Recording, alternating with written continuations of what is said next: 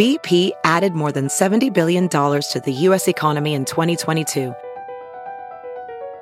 Investments like acquiring America's largest biogas producer, Archaea Energy, and starting up new infrastructure in the Gulf of Mexico.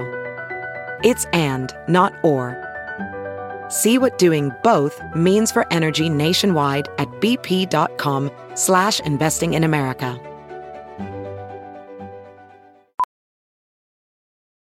Ophthalmologist Dr. Strauss has seen firsthand how the metaverse is helping surgeons practice the procedures to treat cataracts. Cataracts are the primary cause of avoidable blindness. He works with a virtual reality training platform developed by Fundamental VR and Orbis International to help surgeons develop the muscle memory they need. The result? More confident, capable surgeons. And even more importantly, patients who can see. Explore more stories like Dr. Strauss's at meta.com slash metaverse impact. The following podcast is a Dear Media production. Versed is really for our community. It, it's not, you know, I'm not the face of it. It's not my brand. It's for them. It's they are making it, and we are helping, you know, to do that. Welcome to Breaking Beauty, the podcast all about the breakthrough people, products, and moments in beauty. We're your hosts, Jill Dunn and Carlene Higgins.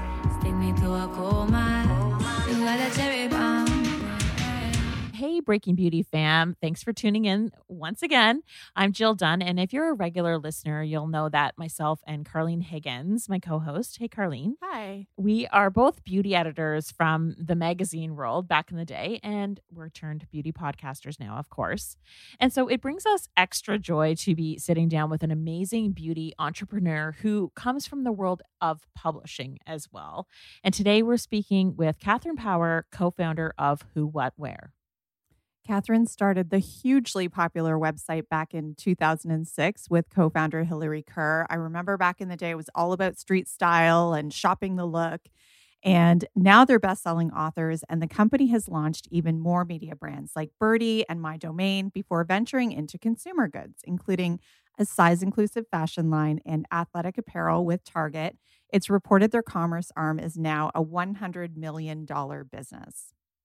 And in 2019, they ventured into the world of beauty with Versed. That's V E R S E D. If you guys aren't familiar, I've talked about it on the show many times. And Versed is a community driven, clean drugstore skincare brand that really, I think, was genius, Carlene, because it filled a white space when it comes to making the whole category of clean beauty more accessible. And I remember when we talked to Skincare by Hyram back in September, he was saying how he thought Versed was poised to be the next CeraVe. Mm-hmm. The next budget line to watch. Mm-hmm. And Jill, I know earlier this year you had sent me the article from the New York Times called the $20 Luxury Face Cream. I feel like that kind of sums up where we're going in beauty right now, all about low cost skincare that does have a luxury vibe too. And I feel like Versed is just topping that list. Definitely. And if you guys haven't tried the line before, a gateway product to get on your radar is the Press Restart Gentle Retinol Serum, which is $22.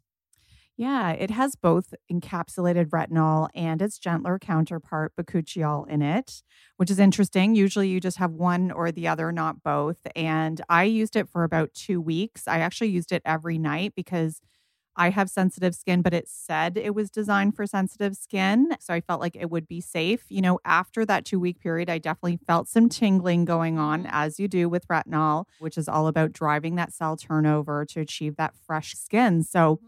yeah, I felt like my skin was a little bit more refined after that period, yeah. and I would keep using it.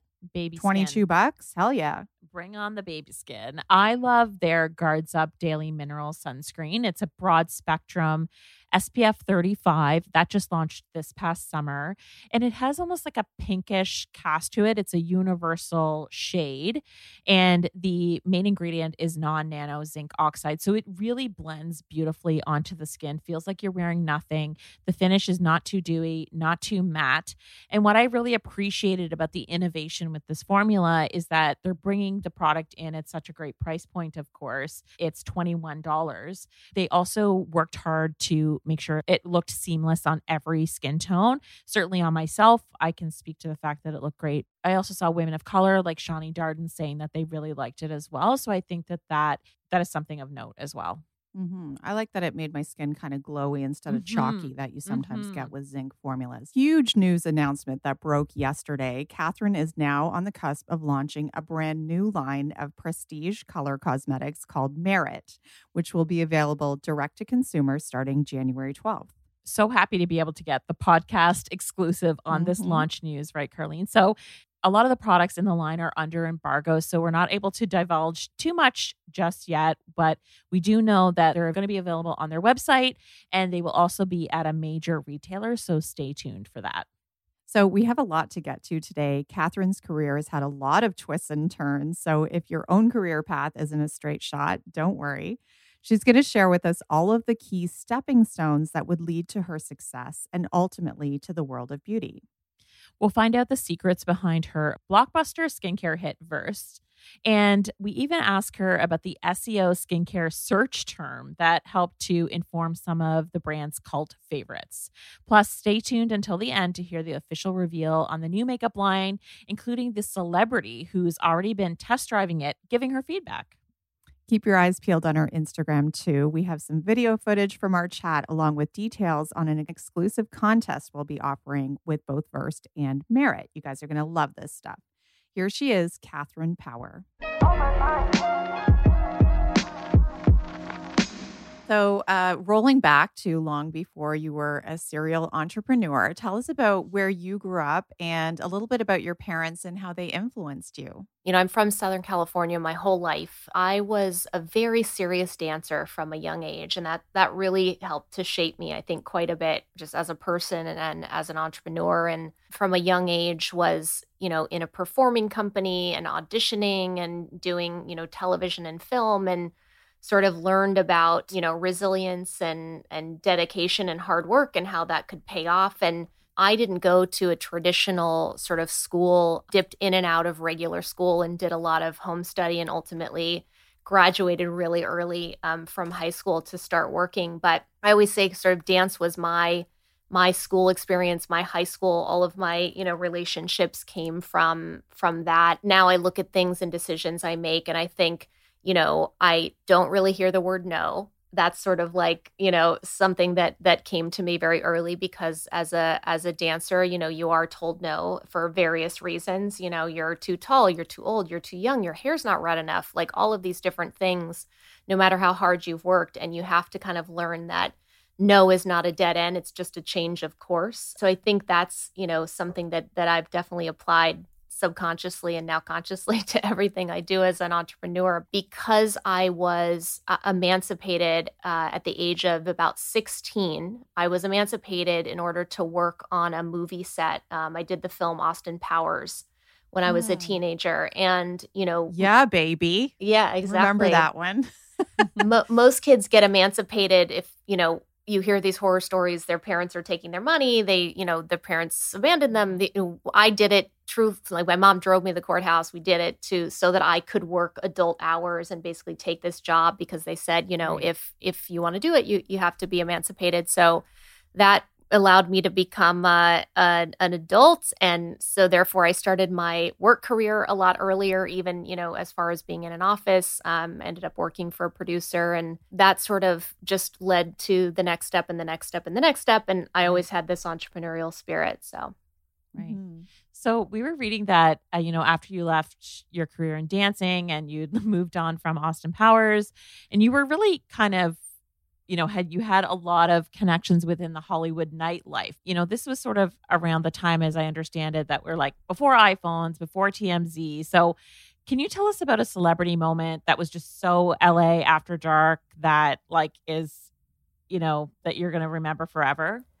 Oh, there were so many great memories. Yeah, I grew up and and was in nightlife when I think it was just the best time to be there. You know, it was, you know, before you could take a camera to to a club and tabloids were just kind of starting, the paparazzi were just kind of starting. So, you know, people really came out to dance and and the music of the time really embraced that. So we, you know, it was like the Britney Justin dance off that allegedly happened and you know, it was being there that night or you know, so many memories of, you know, Jay Z or other musicians coming into the club. And now it's just like so for full circle. Jay Z is one of my investors in one of my brands. Yeah, it was a great time to be in in Hollywood and you know made a lot of great friendships and a lot of great relationships that I still have and you know, people that I've worked with, you know, and people that are just really great friends. I know. I was just like, I was like, come on, Katherine, give us some tea. Like, I want to know, was there a Kardashian rejected at the door? Or like, a that Lindsay was that Lohan era. moment. I feel like or this must Lindsay, have been her yeah. era. This was really the, you know, the, it was the big, it was like Rachel Zoe, and, you know, she was dressing all of the young, you know, up and coming celebrities at the time. And so it was just so fun, the fashion of it all. and in a roundabout way that led you to working in editorial which i feel like is is kind of a tough leap to make right so how did that happen for you I worked for Bolthouse, which you may remember from The Hills. So it was it was part of the the storyline in The Hills. I worked there many years before the characters from The Hills did. But basically, you know, I started to see we had these normal nights. So it- Wed- Mondays was this club, Wednesdays was this club, Thursday you were here, and every week, you know, we had you know the the hottest celebrities stylists tastemakers of every sort coming under our roof. And i started to get calls from brands that would say you know would it be okay if i set up a, a booth inside your nightclub to hand out you know my products or can i you know give you guys this you know soda that i just came out with to put on your tables for bottle service? Or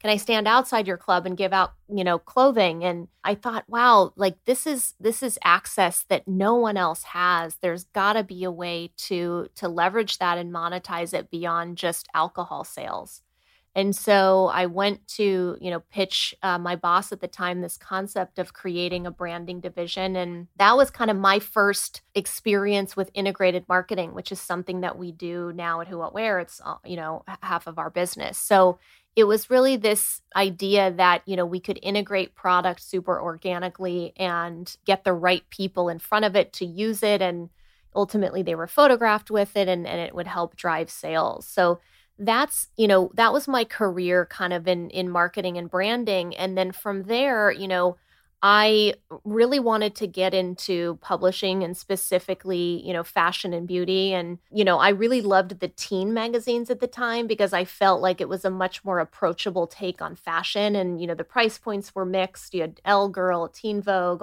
um, you know teen people cosmo girl etc and I'm one of those people like when someone asks me what's your advice for an entrepreneur or somebody, you know, wanting to to start a career or start over, I always say, you know, find something you love to do and then figure out a way to get paid for it.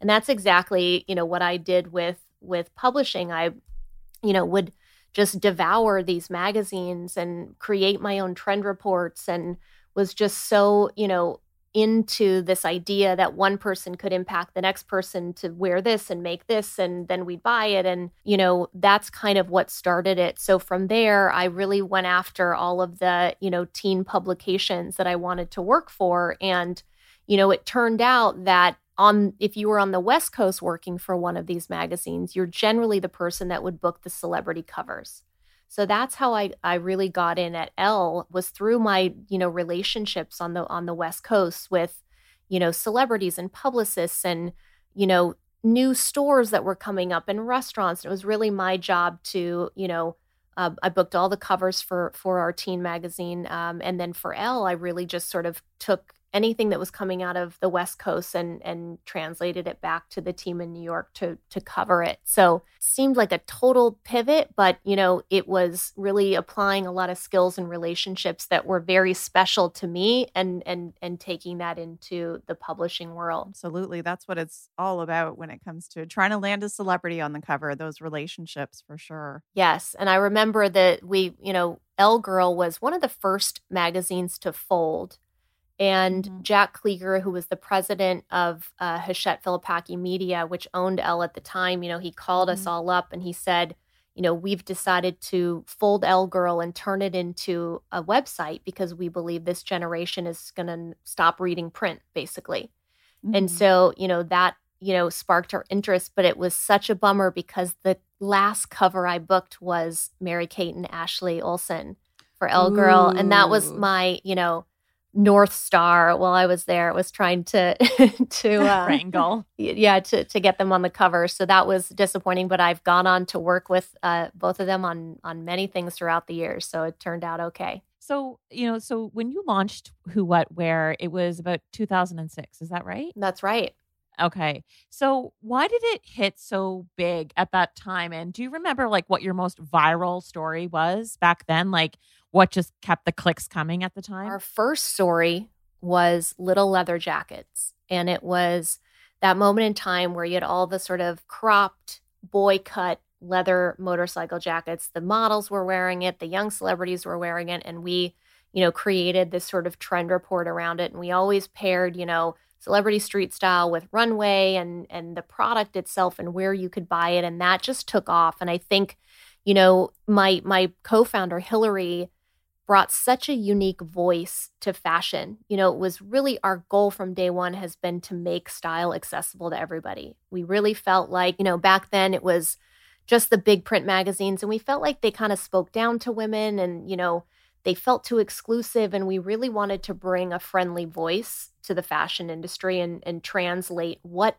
you know it was that Anna Wintour was trying to communicate to us so I think that struck a chord with a lot of people and we were we were really giving people what they were also curious about at the time. And you know similarly we never published any gossip or any we never said anything bad about anyone. It was like you know our motto if you don't have anything nice to say we just don't cover it. So we became a really safe place too for celebrities to consume content in a time where you had you know perez hilton and x17 and you know all of the weekly tabloids that were really you know tearing them apart but like they want to see the same pictures we want to see. So I had a celebrity following very early on and we were lucky to have them you know talk about us in the media talk about us on their myspace page because this was you know before everybody was using facebook and then it just took off from there. You launched with you know a newsletter a website and then um, developed click brands that grew into sister media brands like Byrdie and MyDomaine and shopping apps that kind of all stacks up but i'm curious about again taking another leap into licensing brands like who what Wear with target which became hugely successful because that just feels like a whole different thing and if i think back to those days or even before those days do you remember seeing like Elle merch that you'd see at the airport yeah, or you know there'd be an ad yeah. for like an Elle pair of sunglasses or something it's like nobody was buying that you know so yeah how did you kind of make that leap and make it a successful licensing deal you know, from day one, Hillary and I really wanted to create apparel just to further the mission of making fashion accessible to everybody. So, you know, we we were starting Who What Wear in a time where all of a sudden, no matter where you lived, you could buy from the same retailers as the people in the big cities. Or, you know, we were all sharing inspiration from, you know, Copenhagen to Kansas, you know, what people were wearing and and, you know, you could kind of see that on a daily basis. And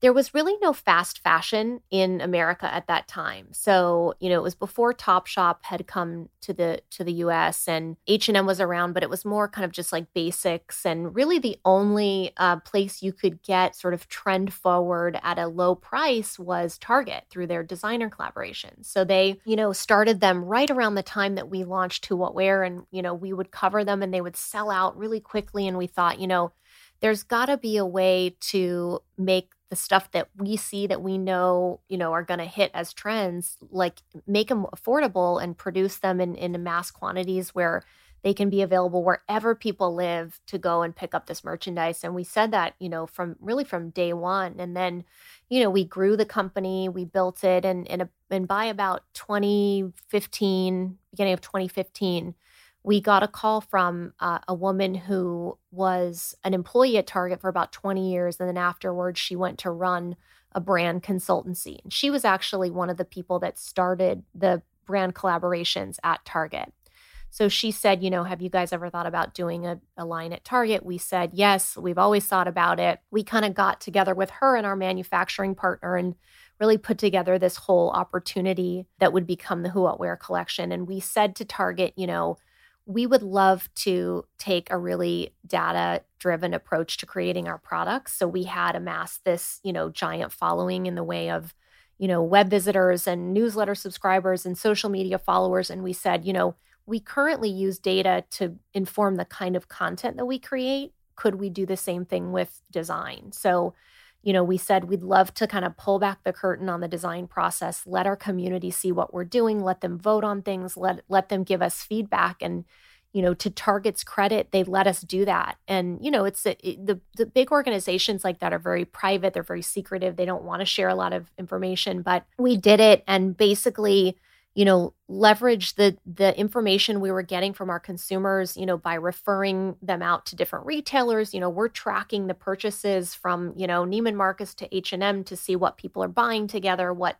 trends are taking off you know price points silhouettes all that stuff. And then we'd actually ask them specific questions. Do you like this print or this print? Do you want more dresses or do you want a top? What are you searching for in March? You know all of those things and those went into you know reports and and insights that we gave the design team and then ultimately it was a huge huge success. And of course we're marketing the product back to the women that helped create it. So they became a, a great you know kind of word of mouth marketer for us as well. Well katherine you've had like so many entrepreneurial hits. Like you're you're not averse to risk.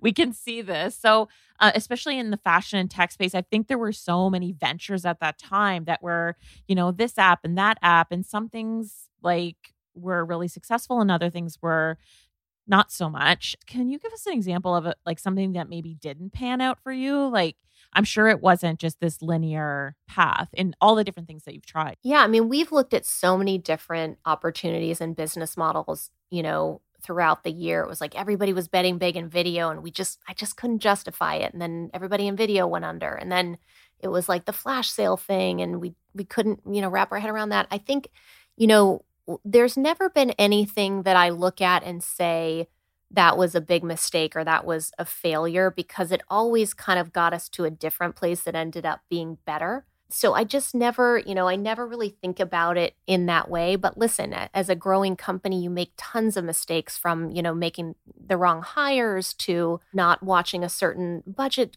you know, as you should be, and just picking the wrong investors. I mean, just there's there's tons of things that can go awry, but I wouldn't like go back and change any of that, I think, because ultimately you always get to kind of a better outcome.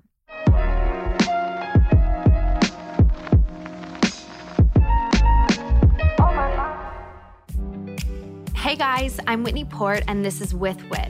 A lot of you may know me from reality TV, and the reality is a lot's happened since the hills. With Wit is dedicated to having real, raw, and occasionally ridiculous conversations with the people who have had a profound impact on me. Because on With Wit, very little is off limits. Subscribe so you don't miss any of the amazing conversations to come. New episodes of With Wit are available every Tuesday on all platforms. And then tell us about about Versed and why you decided to launch that in 2019. Yeah, so you know, the Who What Wear collection had been a really big success for us, and we knew we wanted to get into beauty, and we really went out to our community and started talking to them. You know, what are you missing? What are you not finding at your stores that you're shopping at? You know, what what's changing in your lifestyle that makes you want something different? And then at the same time, we were going out to our retail partners and saying, you know, what's the white space in your aisle? And you know why don't you have this yet? And you know who how many people are asking for you to do you know that? And it kind of all came together and we ended up with two you know ideas or or two different theses if you will. But one was versed. So this concept of of clean skincare at affordable pricing. So you know, we were speaking to our audience and we learned that over half of them were still discovering all their beauty products in drugstores. So we were talking to women that said, you know, I live two hours from a Sephora, you know, or I can't afford to go to a Bluemercury, or, you know, what is this new D2C brand? I've never heard of it. I'm not giving it, you know, my credit card. So it was really eye-opening i think because i didn't i didn't realize that you know so much of our beauty consumption was still happening in drugstores and yet the consumer was asking for cleaner products, starting to ask for more sustainable packaging. And when we looked at the drugstore aisle, it really hadn't changed in about 50 years. So to us, there was this huge opportunity. And, you know, we were able to, because we had such great retailer relationships, we were able to put this brand Versed together and open at such massive scale that we were able to buy you know the best quality formulations for the lowest price you know which i think is is it's truly an advantage if you're you know a small direct to consumer business and you're starting out for the first time you know you're kind of setting your prices you're setting your margin you really have to pass that on to the customer you know because we were able to to buy at such volume and open in you know i think we we launched in 1450 doors on day 1 it really helped us get you know absolutely the best quality formulation. So we put that opportunity together and you know versed is really for our community. It, it's not you know i'm not the face of it. It's not my brand. It's for them. It's they are making it and we are helping you know to do that. And um, our team is so inspired around um, you know sustainability and i think we have you know the most impressive um, ethical platform probably that's out in that category today just across you know sustainability and ingredients and all of the things that we're doing at the various touch points um, but it's been incredibly well received um, by the consumers and it's just so exciting to see that come to life and read the product reviews and know that it's making such an impact for so many people. And i don't know if we said this i probably missed it but it's at target right? It's not in drugstores necessarily or do you say the same it's one and the same I, I mean, I would consider drug mass category to be kind of the same thing. So, yes, it's available in all Target stores across uh, the country. It's available in Shoppers Canada, available on online retailers like Cult Beauty in the UK and Revolve here in the United States. And we are expanding rapidly and internationally over the next couple of months. So, that you know we're we're at about I think 3,000 retailers today, and that's going to change pretty dramatically over the next couple of months. Ooh, any hints where you're going next?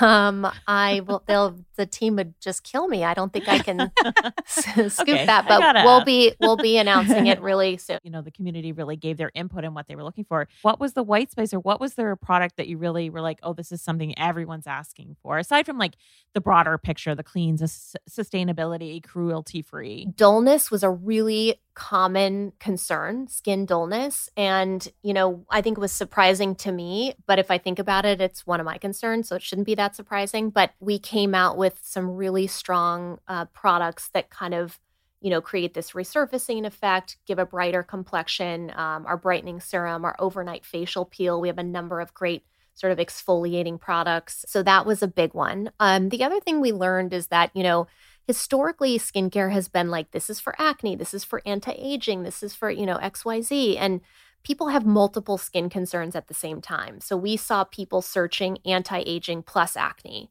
and so we we knew we needed to create a, a line that could be mixed and matched completely um, to allow you to solve for several different concerns. And so I think that was again shouldn't have been surprising, but based on the way that skincare had been merchandised in the past, you know, was just sort of overlooked. Now, when I got my hands on Versed, one of the first things that I did was compare it because I love a dupe.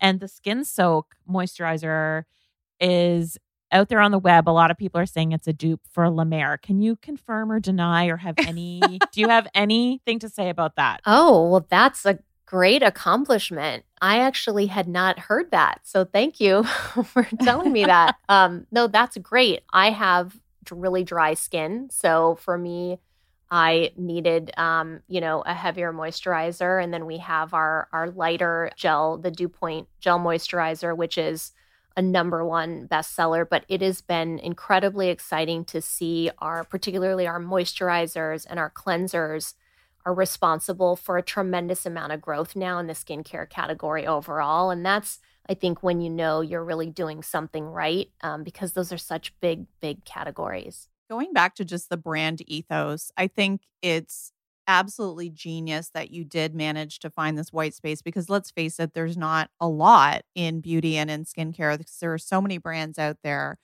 But I definitely think, you know, over the past decade, clean beauty has been the biggest growing category for sure. And as editors, we know ourselves people did want affordable options and it was tended to be indie brands that were coming up they couldn't afford to be affordable frankly so hitting at this at this spot is definitely, as you say, just answers the call of what people have wanted for so long. So I think that's, you know, amazing that they can get that in this day and age. Having said that, you know, the category of clean beauty over the past year, there's been a lot of dialogue amongst cosmetic chemists and there are a lot of like science scientific influencers now. This is another trend that's coming up Mhm. um, where they're getting more and more vocal on social media and sort of saying well what is clean beauty? You know that you know that sort of implies that everything else is dirty.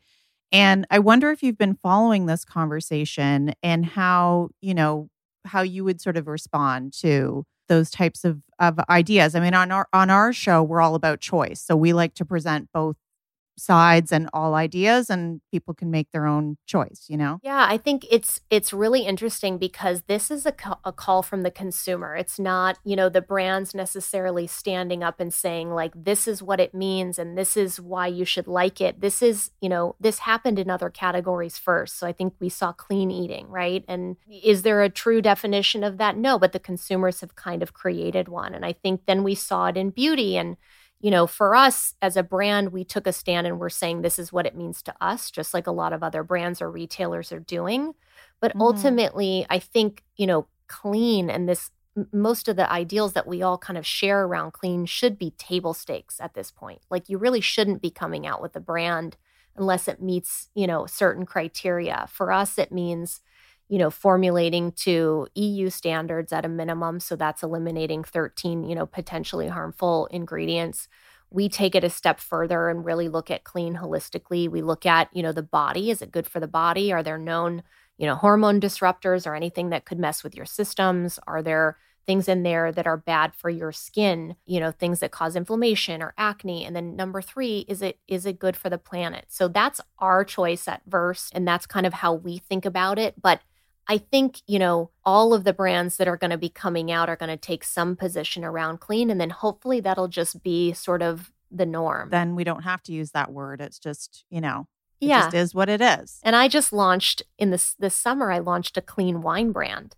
So it's, yes, it's, uh, with Cameron Diaz, right? Yes. And so, So that cool. industry's going through this whole upheaval of like, what is clean and wh- what does it mean? And it's just so funny because it's exactly what I saw happen with the beauty industry. But again, this is, you know, a call we're answering from the customer and the Mhm. consumer. So it's, you know, you, you got to figure out what it means to you as a brand and a retailer and and in a, if it's going to satisfy them. And so we're going to pivot a little bit because today, when this episode airs, will be December 2nd, and we're able to help you share some really exciting news about what you've been working on behind the scenes.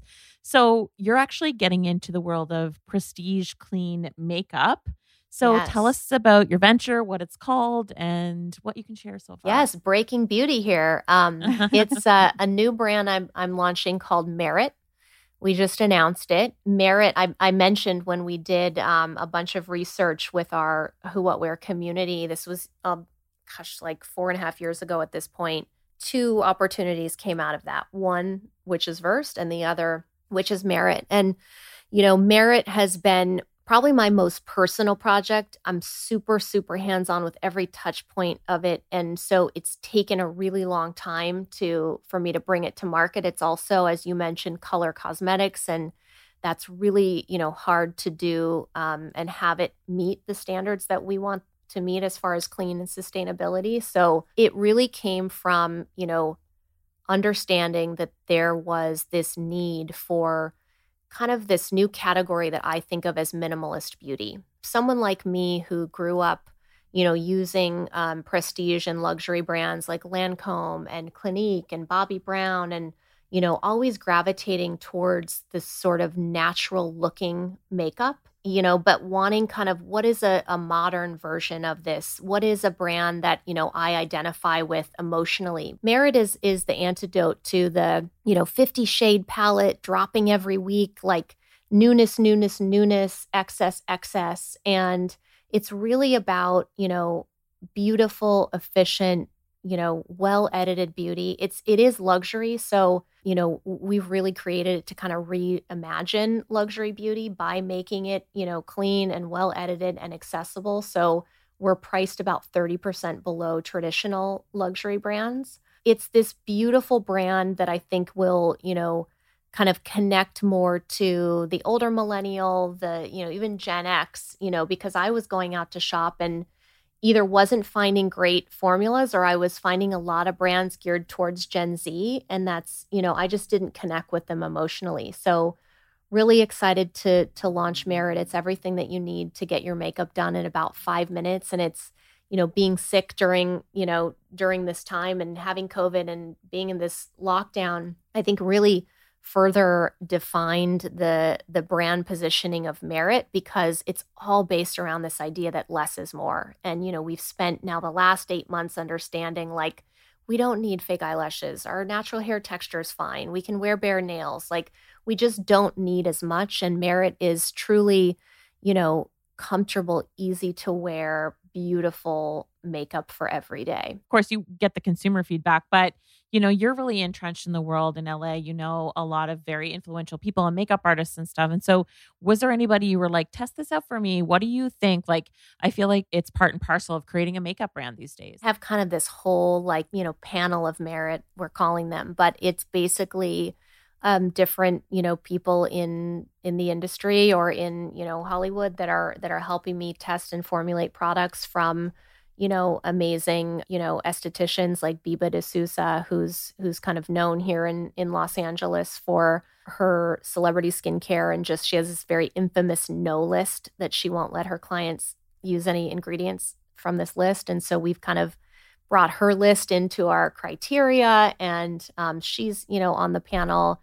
you know, there's a lot of great um, and inspiring women who are helping to kind of hone in on the on the formulations as well. So no, you can't name any makeup artists. We will at some point. I mean, at this point, it's like, hey, friend, come to my house. I want to show some, you know, some things to you. And hey, I'm going to messenger you this. So it's it's really, you know, just sort of based on my own relationships at this point. We don't have any you know, formal, you know, relationship. But Cameron's testing products all the time, has a couple of favorites already coming out in the line. And a lot of people who've used a lot of products, whether they're, you know, technical experts in in makeup and skincare or, you know, just just celebrities that have that have been in that world for a long time. I know you can't maybe say too too much, but I think our listeners would love to know like which product do you predict will be the hero and what do you think makes it really unique from a lot of the other products that are out there? We haven't announced our starting lineup yet, but you know what I can say is that it's it's everything that you need to do your makeup in 5 minutes and really nothing you don't. So elegant the packaging, you know the the onslaught of palettes that we've received as beauty editors in the last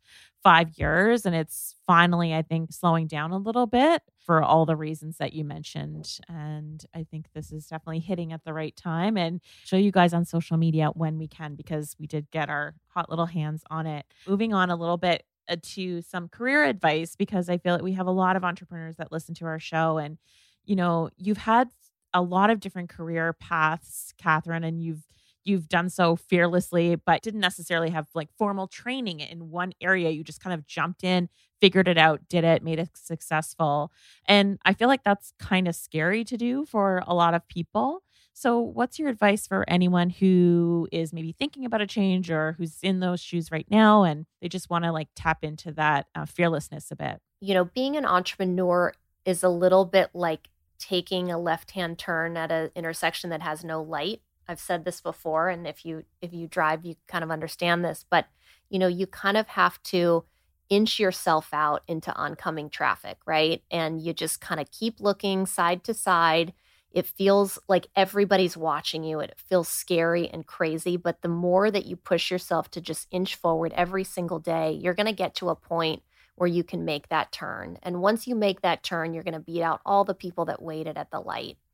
And i think to me that's what it feels like to to start something new to take a chance to to try to build the business. You just have to kind of chip away at it every day you know keep your eye on where you're trying to go and you know just just let it let it happen but but get it done. Like don't wait for you know the perfect partner to come along the perfect amount of funding the perfect whatever it is just get yourself to market in whatever it is that you want to do by kind of moving yourself forward a little by little every day. And having juggled all of these enterprises, you're also a mom. Tell us how you pull off this ultimate balancing act uh, without ever stretching yourself too thin.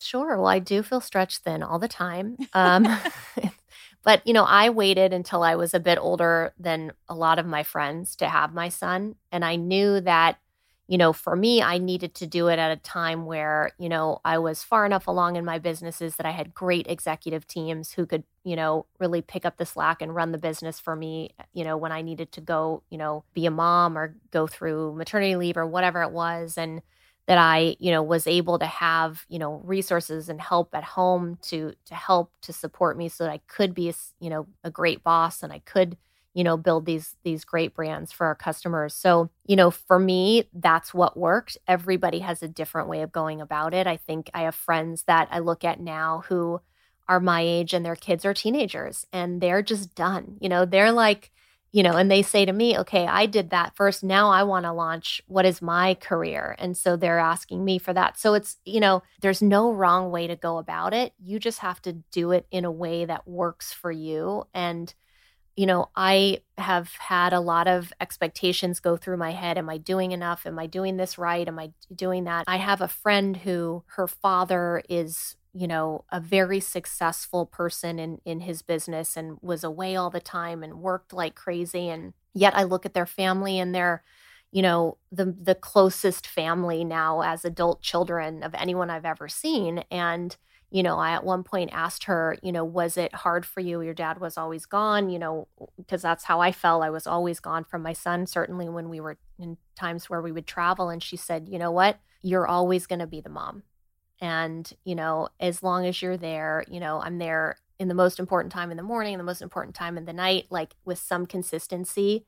That's all that matters. And so that was such a relief to me to hear that, that, you know, no matter what happens, you're always the mom and that took a lot of pressure off of me but certainly it's it's not easy and i don't think anybody should think it's easy or think that it's all going to be perfect Thanks for listening. You can find details on every product mentioned in today's episode, along with our exclusive promo codes on our blog at breakingbeautypodcast.com. While you're there, be sure to sign up for our newsletter. Every episode will be delivered directly to your inbox so you won't miss a single thing. And get social with us. Let us know what you think of the episode. You can follow us on Instagram at Breaking Beauty Podcast. And did you know we also have a private Facebook group? Just search Breaking Beauty Podcast Chat Room. You can even leave us a voicemail at any time with questions or feedback at 1 844 227 0302. And don't forget to subscribe to us wherever you get your podcast fix Spotify, Stitcher, Google Podcasts, and Apple Podcasts, where you can show us some love by writing a review. See you next Wednesday.